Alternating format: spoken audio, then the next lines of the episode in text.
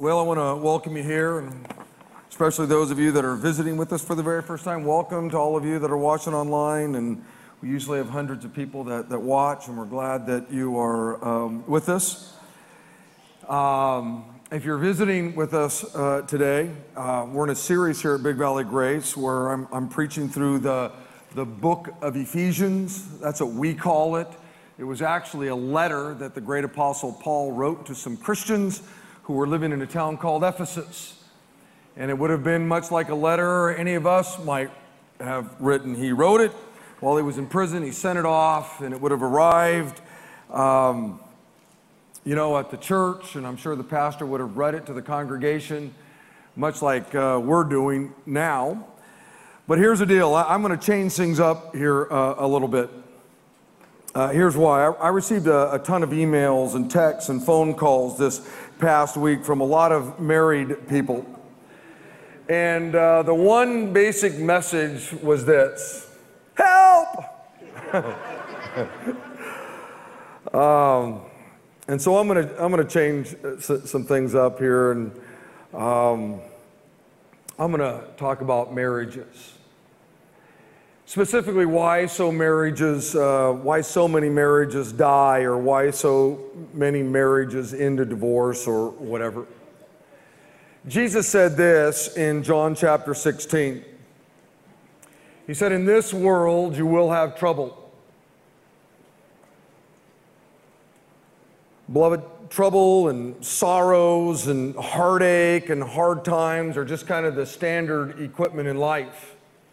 In fact that, that's the, the weirdest promise Jesus ever made.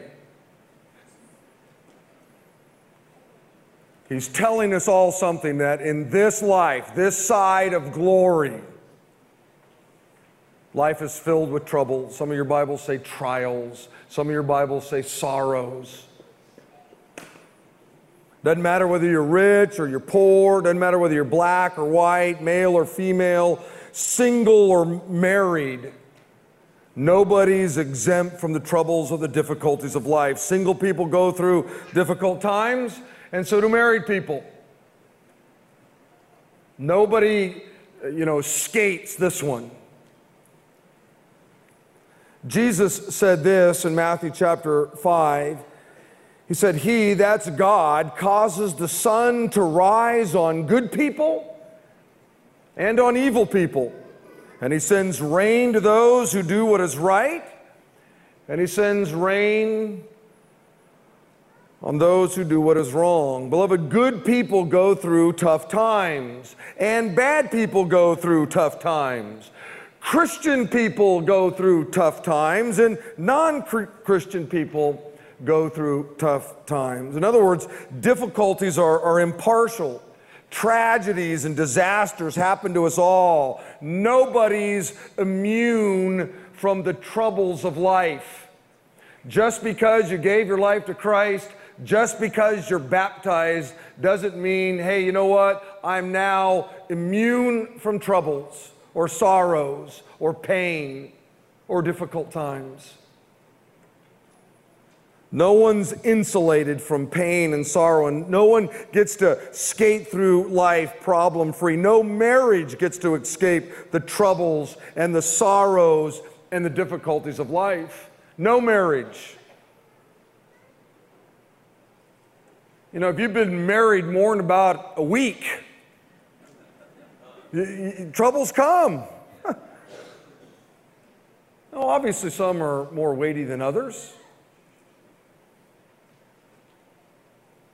Now, I want you to, to listen to me very carefully. When, when you go through trials or problems or difficulties or tough times or whatever, that doesn't mean you're a bad person.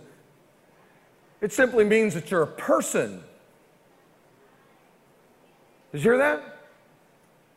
Just because you go through a hard time, a difficult time, a, a bummer in life, that, that doesn't mean you're necessarily a bad person. It just means that you're a person. It doesn't mean that you're an evil human being, it just simply means that you're a human being.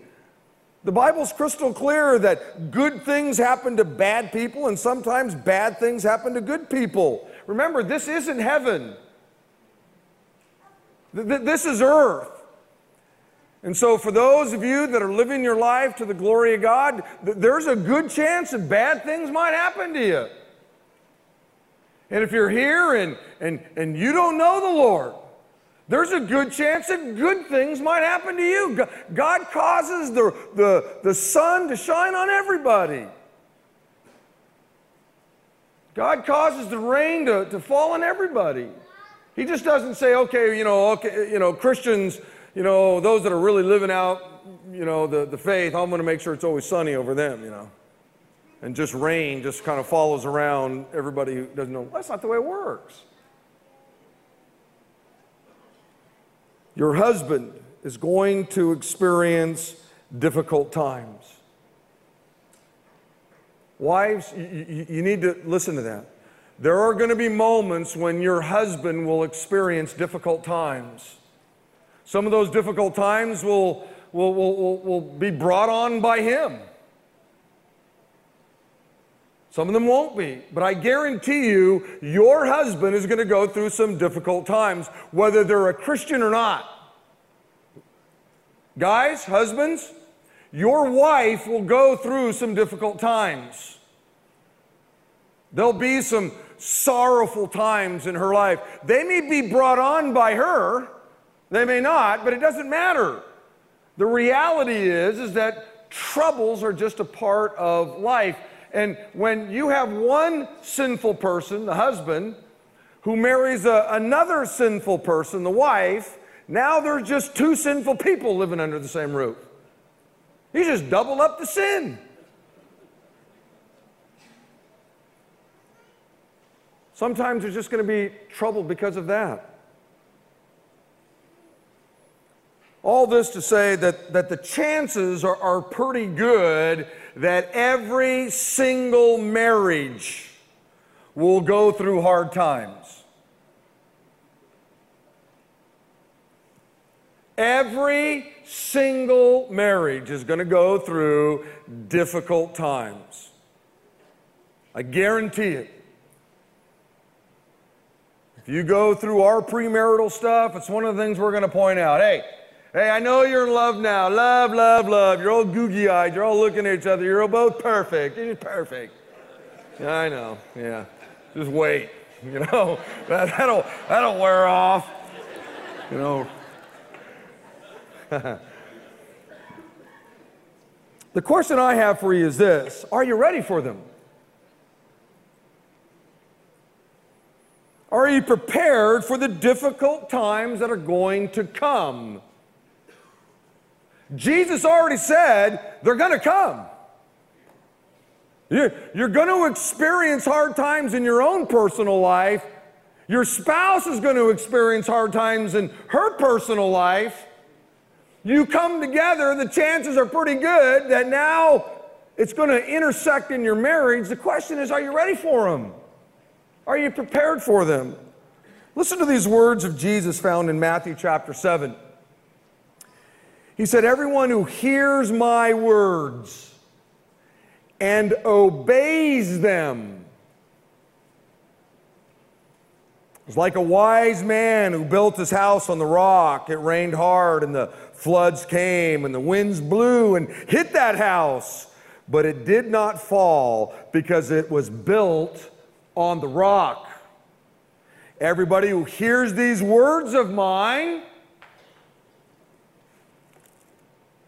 and blows them off doesn't obey them. It's like a foolish man who built his house on the sand. It rained hard, the floods came, the winds blew and hit that house, and it fell with a big crash. In other words, trials and troubles and hard times hit both of those homes. It's inevitable.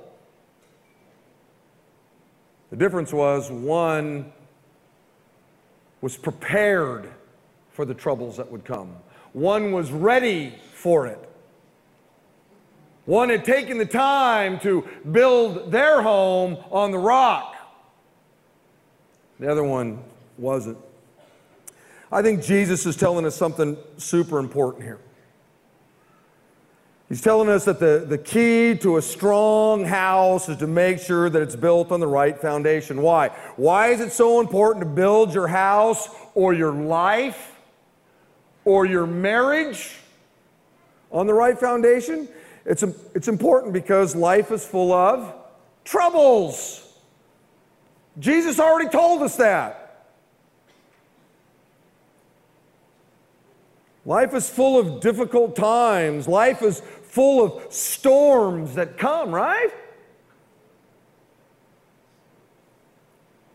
And when you build your life or your family or your marriage on the right foundation, It'll still be standing when the troubles pass or the difficult times pass or the storm passes or whatever. There, there may be a little water damage. There, there may be a few tiles that have come loose on the roof or whatever. But if you built your life on and your marriage on the right foundation, it'll still be standing. I guarantee it because the Bible guarantees it. Jesus guarantees it. You see, I believe one of the biggest reasons marriages fail or die or whatever is because the husband and wife weren't prepared for the trouble or the sorrows or the trials that inevitably come or the storms that inevitably come into every marriage. They just weren't ready. The Lord, the one in whom we follow, said, They're coming. You cannot escape this life without troubles and sorrows. Uh, I cause it to rain on the just and the unjust. I cause the sun to shine down on the just and the unjust.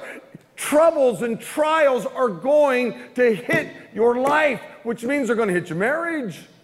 He's already told us that. I think the problem is, is we're just not ready for them. We're just not ready. So, what I want to do is, I just want to share with you a few thoughts that I hope will get you ready. Now, over the years, I've shared these thoughts with you before in some form or fashion, but I think it'd be good to, to look at them uh, again based upon hundreds of emails and texts and, and uh, phone messages and things like that. So, here we go. Number one, uh, a husband and a wife need to be prepared for the sinful culture that impacts their marriage. A husband and a wife need to be prepared for the sinful culture that impacts their marriage. And listen to me, husbands and wives, this sinful culture is impacting your marriage. It is, it's, it's happening. The storm is raging.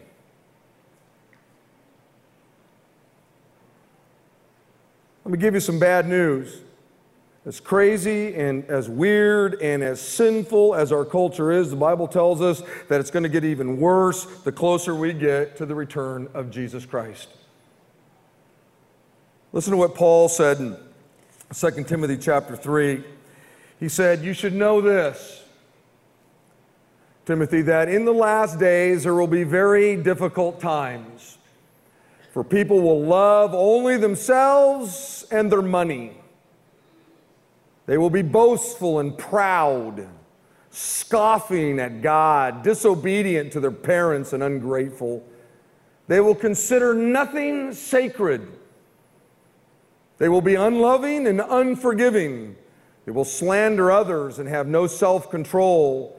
They will be cruel and hate what is good.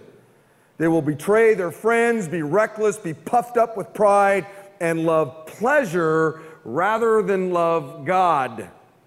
They will act religious, but they will reject the power that could make them godly. Now, I want you to know that sounds a lot like today, doesn't it? Now, I'm not saying we're in the end times. Don't leave here saying, hey, Pastor thinks we're in the end times. I don't know whether we're in the end times or not. I don't know. Every generation thought they were in the end times. I don't know whether we are or not. All I know is I read that and go, man, that's the front page of the Modesto Bee.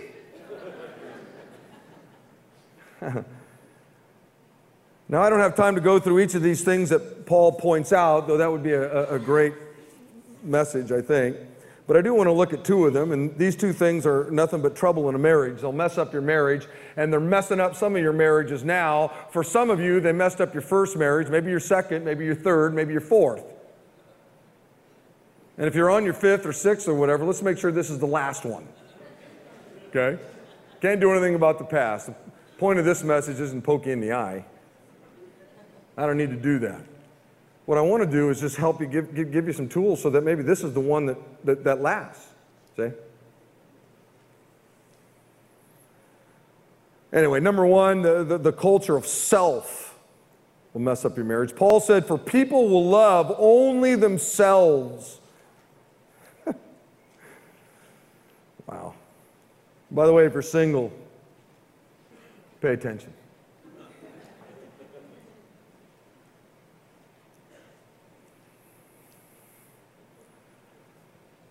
This is the attitude that says, I, I got to do what's best for me. And when that attitude creeps into a marriage, that marriage is in big trouble. Some of you are right now, your marriages are in big trouble because one of you or both of you, the, the, the culture of self, individualism, has just crept into your marriage.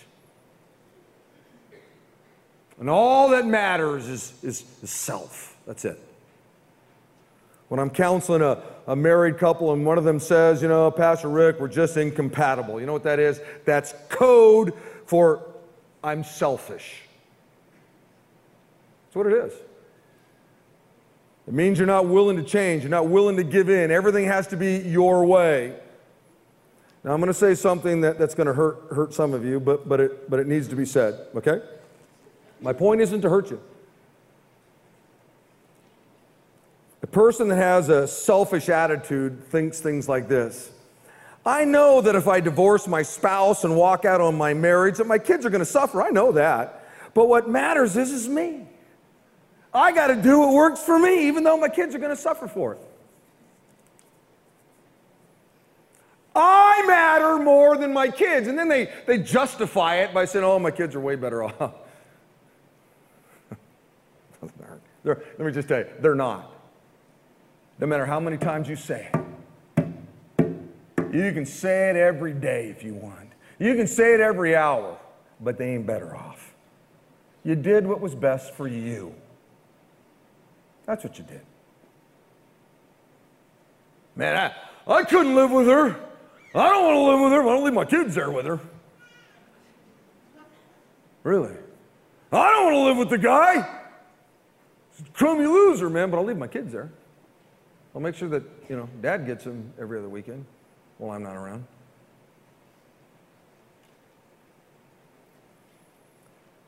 Look, this attitude can easily creep into your life, which means it can creep into your marriage, which then will lead your marriage to eventually just die. So you need to watch this carefully. Your flesh is very powerful, it's just super powerful. Your flesh wants to be the center of attention. It wants to make sure all of its needs are met, all of its desires are met.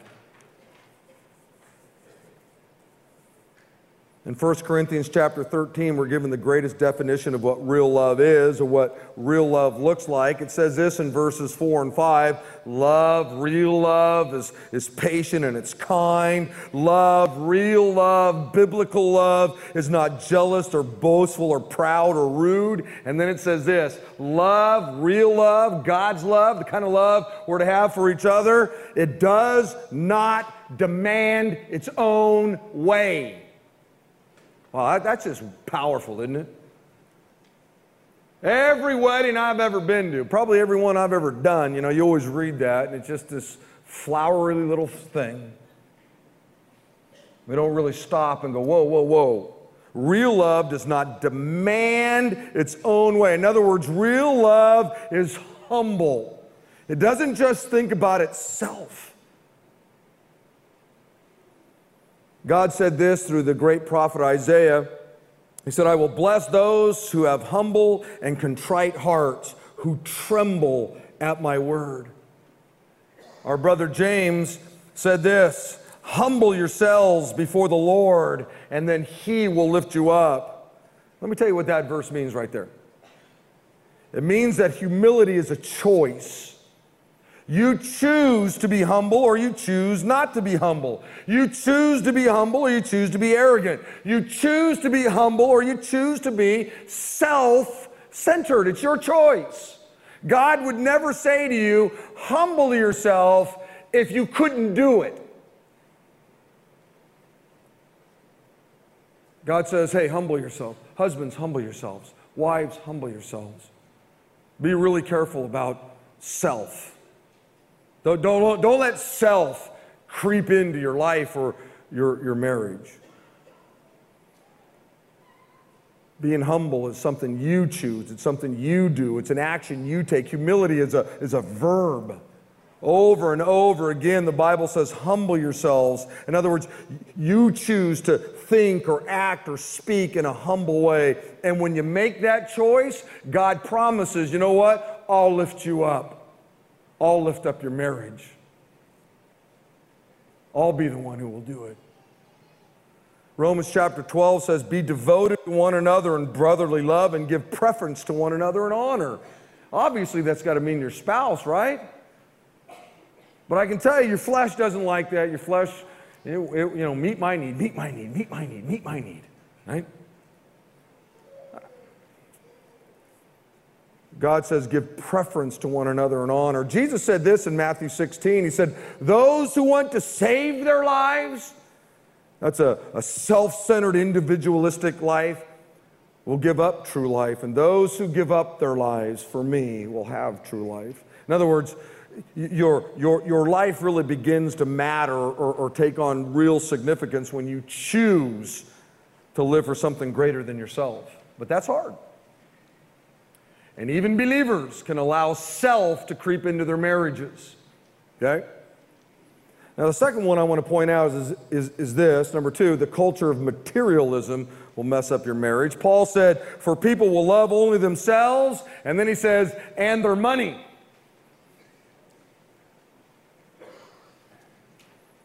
Beloved, it's unbelievable how many marriages have been ruined because of materialism.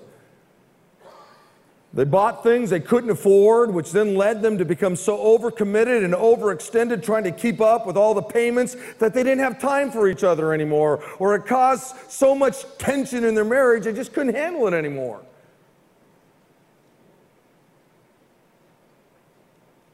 That's where some of you are at. The, this, the sinful, evil culture has just impacted your marriage.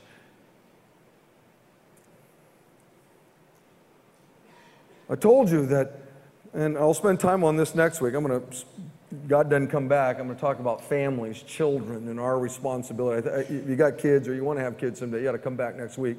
But I told you a couple of weeks ago that the greatest thing your kid needs isn't more square footage. I know self wants it. I know that. I get it. Your, your kids don't need a bigger car. That's not what they need. Now, I know you do. I, I know self wants it. I get that. But your kids don't need more square footage. They don't need that. They don't need a bigger car that you drive. They just need you. That's all. And yet the culture of materialism bombards us. I mean, we're buying things and stuff, and the next thing you know, you know, they, they told us it was going to be, you know, 12 easy payments, right? I've never had an easy payment. Uh, never once have I written a check and gone, man, that was easy. No, they lied to me. Because, see, one payment, and before you know it, you just start stacking all the payments on there, and wow. And now somebody goes out and gets a second job, and now you're arguing at home, and it's just all over the finances. You see, you see how the, the evil culture can slip in very carefully, you know, quietly and start to goof up your marriage? It happens. That's why you got to be careful of it. Another great example of how materialism affects marriage is the prenuptial agreement. I saw this BC cartoon where BC is looking up the definition of a prenuptial agreement in the dictionary, and this is what it says quote, a prenuptial agreement is an agreement between two people who love each other almost as much as they love their possessions. That's a secular cartoon. Now, I think there are times when prenuptial agreements are, are needed, like, like if there's been a divorce and you have children, you know, and both couples bring in children. There may be some good reasons to have a prenuptial agreement, but most of the time, a prenuptial agreement is, isn't needed. It's simply a document that basically says, My stuff is my stuff, and it's always going to be my stuff, but I love you. I, I do. I really do. Just don't mess with my stuff. I want to make sure I got that on paper. In Luke chapter 12, Jesus said this. He challenges the wisdom of the materialist. He says, Watch out, be on your guard against all kinds of greed. A man's life does not consist in the abundance of his possessions. In other words, don't, don't, don't judge your life by how, how much of God. The greatest things in life aren't things, they're your family, it's your spouse, it's your children. Those are the greatest things in life. But man, the, the culture around us whew, says something different. All the magazines and all the commercials and all the things, right? Gotta have the things. In Second Chronicles chapter 2, it says this about a particular group of, of people. It says, From the tribe of Issachar, there were 200 leaders of the tribe with their relatives, and all these men understood the signs of the times, and they knew the best course for Israel to take. And listen to me, husbands, wives, we need to be like those men. We need to understand the times that we're living in. Understand the culture that we're living in. It's sinful, it's evil, it's wicked, and it's impacting your, your, your individual lives and it's impacting your marriage. Be wise to it. Understand that self can mess up your marriage. Understand that materialism can mess up your marriage. And I wish I would have had time to go through the rest of the things that Paul mentions there because there's a whole bunch of them that still are messing up marriages today in that list that he wrote. Now, how should we as Christians respond to a culture that says me first, you know, money first, pleasure first, or whatever? The, the, what's the key to coping with, with, a, uh, with the culture? Well, the key is transformation. That, that's the key transformation.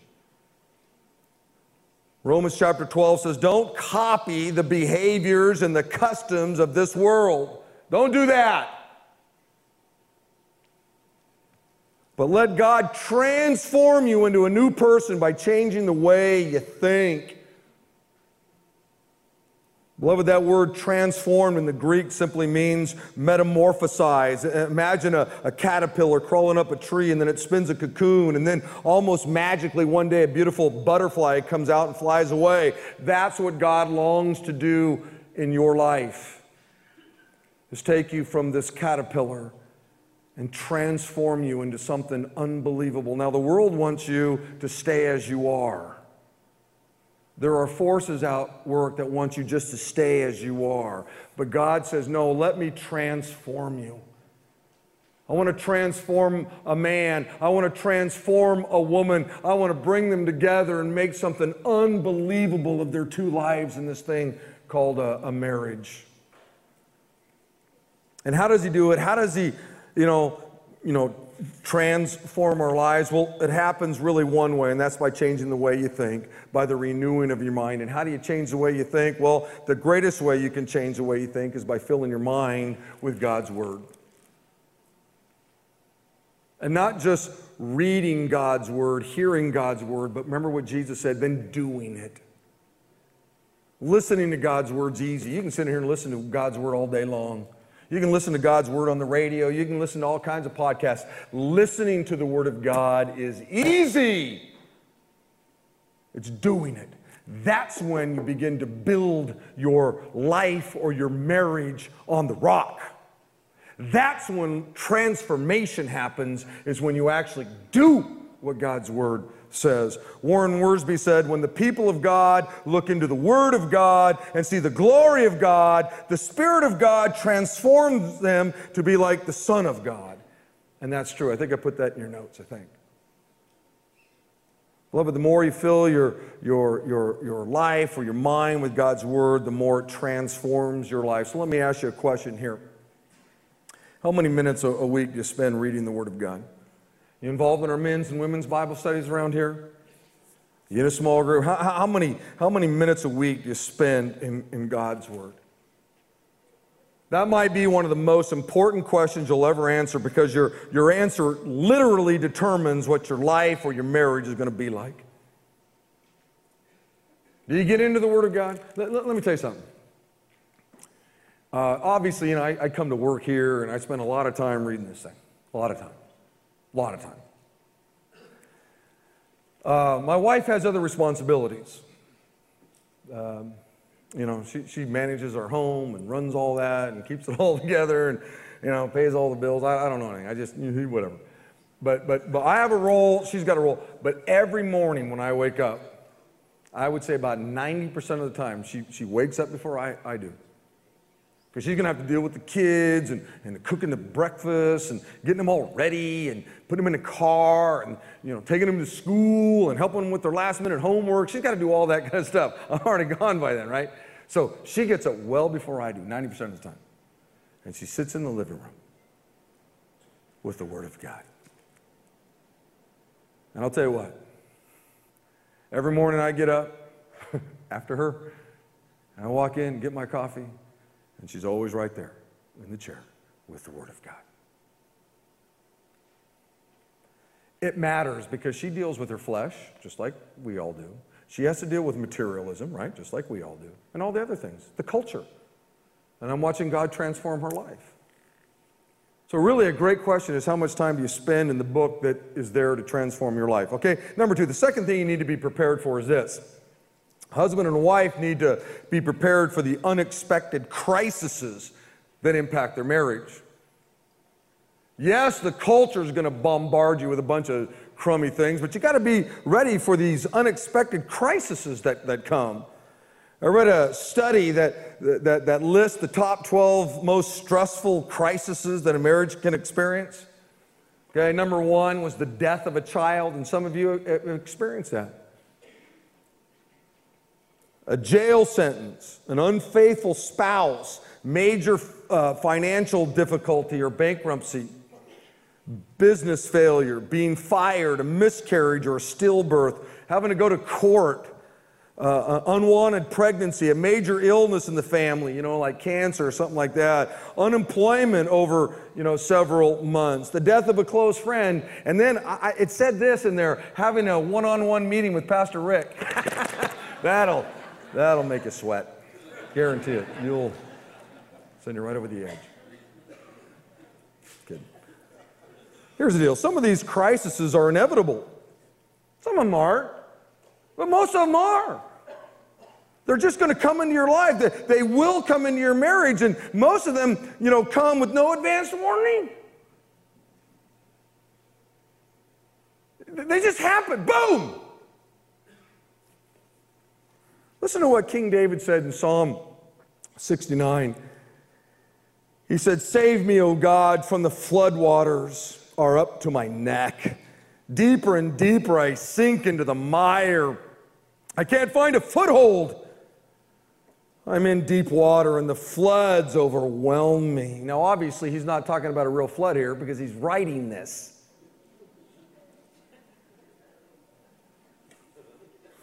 Hey. That's why he's the pastor. He pointed, pointed that out to me. I'm exhausted from crying for help. My throat is parched. My eyes are swollen with, with weeping, waiting for my God to, to, to help me.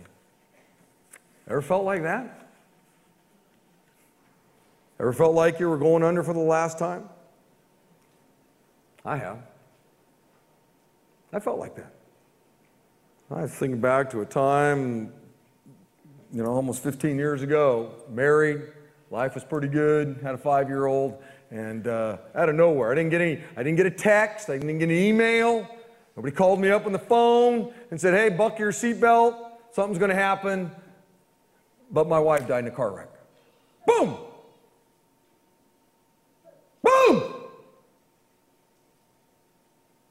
I read that passage right there. I can't even tell you how many times, and I, man, I felt like I'm going under. I'm going under. I can't do it. I, uh, I don't know how to raise a five-year-old. I don't know what am I doing. I don't know how to braid hair. I don't know how to comb hair. I don't know how to put a dress on her. I don't know. I don't even know who her teacher is.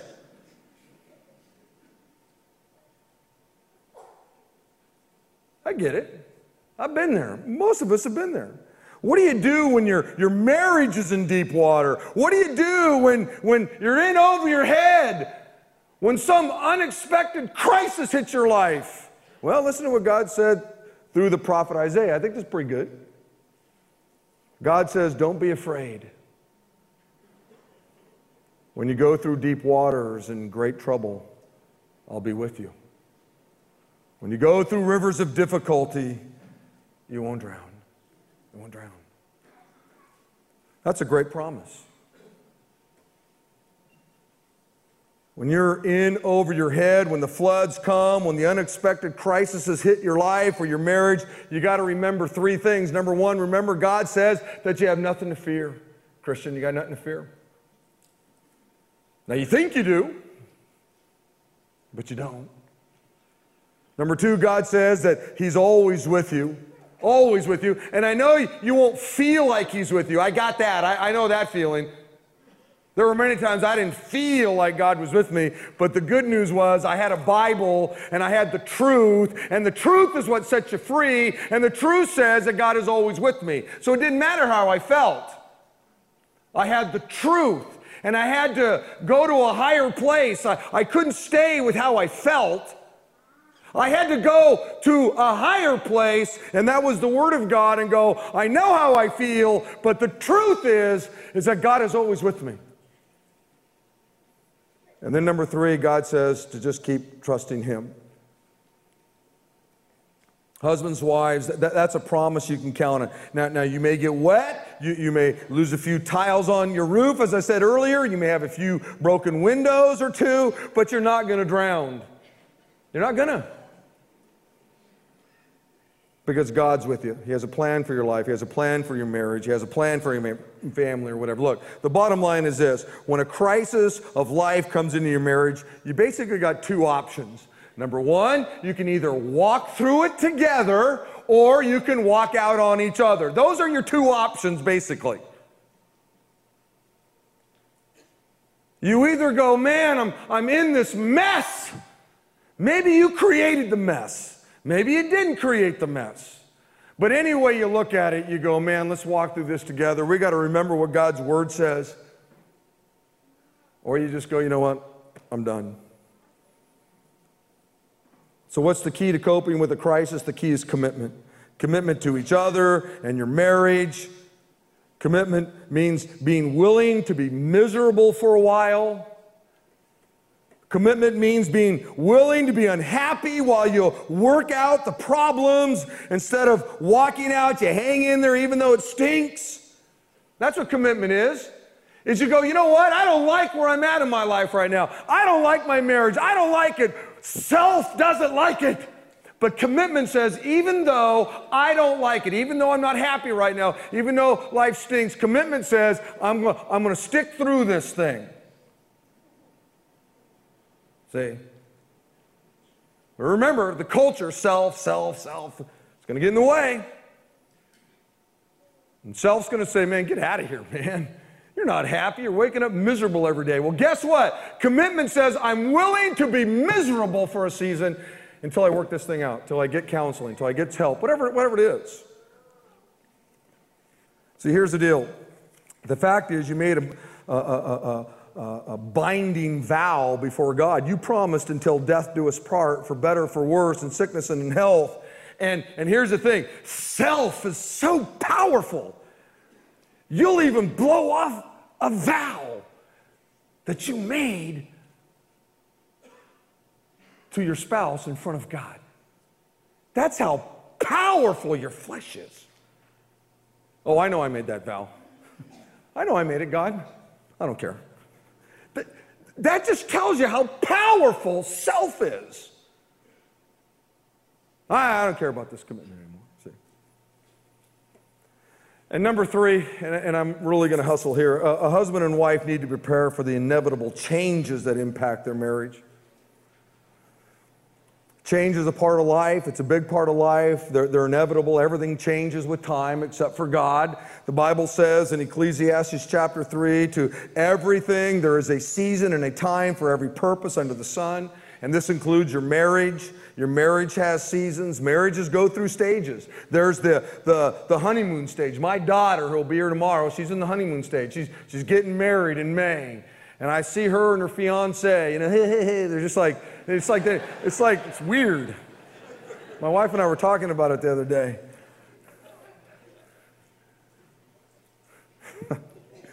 then there's, then there's, you know, they get married stage, and, but they don't have a child.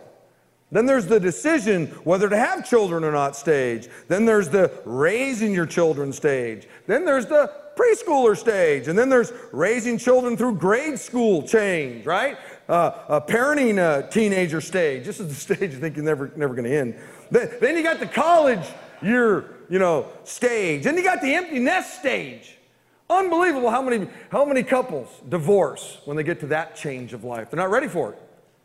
And they've been raising their kids, and they've had three kids, and so they have kids in the house for 20, 30 years, and then they're all gone, and they look at each other and go, Who are you? You know, what are you doing here? And you call the cops, Hey, there's a strange guy in the house. You, you just, you weren't ready for that moment. You weren't ready for that change, you see. There's the retirement stage. Look, life changes. And if you don't learn how to adapt to change, your marriage is going to be in trouble. One of the most common complaints I hear is, Pastor Rick, my spouse isn't the person that I married. And I always say, Of course they're not. Neither are you. Go look at a mirror, man. You're not the person your spouse married. We change emotionally as time goes on. We change intellectually as time goes on. We change spiritually in our commitments as time goes on. We change physically, don't we? When I married, you know, my wife, I was, hair was a different color. You know what I'm saying? We change. And, and, guess what? A lot of marriages just aren't ready for that. They're not prepared for the fact that they're going to change. Things are going to change. So I want you to make the commitment to love your spouse for the rest of your life, no matter what changes may come. I, have personally committed to love my wife, Erin, for as long as I live, no matter what happens, no matter what changes take place in her life. And guess what, folks? She's changed. I, I, I remarried, for those of you that are visiting. I, remarried. And you know? She's not the same gal. She doesn't look the same. She's grown in her walk with Jesus. That's changed. She's more mature today than she was. You see, we change.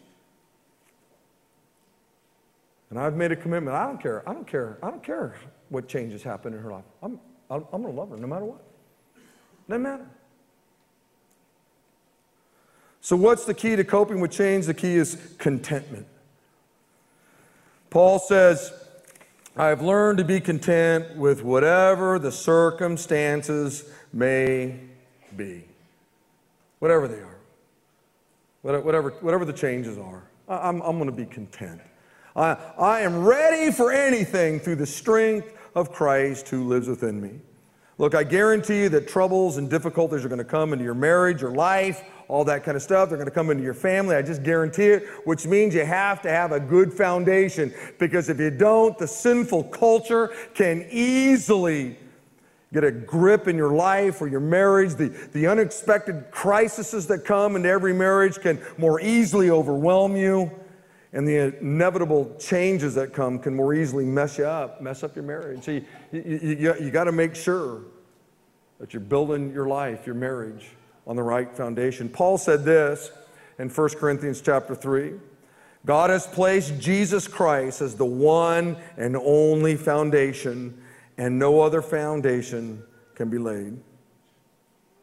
Beloved, Jesus Christ is the glue that holds you together, it holds your marriage together. He's the foundation that holds your family together. He, he's it. And it's absolutely critical that you heed the words of, of Jesus when he said this Remember, everyone who hears my words and obeys them is like a wise man who built his house on the rock. It rained hard, culture. The floods came, crises. And the winds blew, change. And hit that house, hit that life, hit that marriage, but it did not fall. Why? Because it was built on the rock. That's what it was built on. I want you all to stand. Father, thank you, Lord, for this time that we've had to be here. I have just really dug it. I have enjoyed the singing. I've enjoyed the testimonies and watching people being baptized. I, have enjoyed uh, giving and I've enjoyed your word, Lord. And I pray, Lord, that as we just kind of take, take this off ramp this weekend and do something a little bit different than Ephesians, I hope that somehow this will be a blessing to all of us. That somehow we would all look at these words of Jesus and we would, we would bore down on the Word of God and living it out in our lives and in our marriages. It's just critical. Thanks, Jesus, for your goodness. And I pray this in the name of the Lord Jesus Christ. And all of God's people said, Amen. Amen.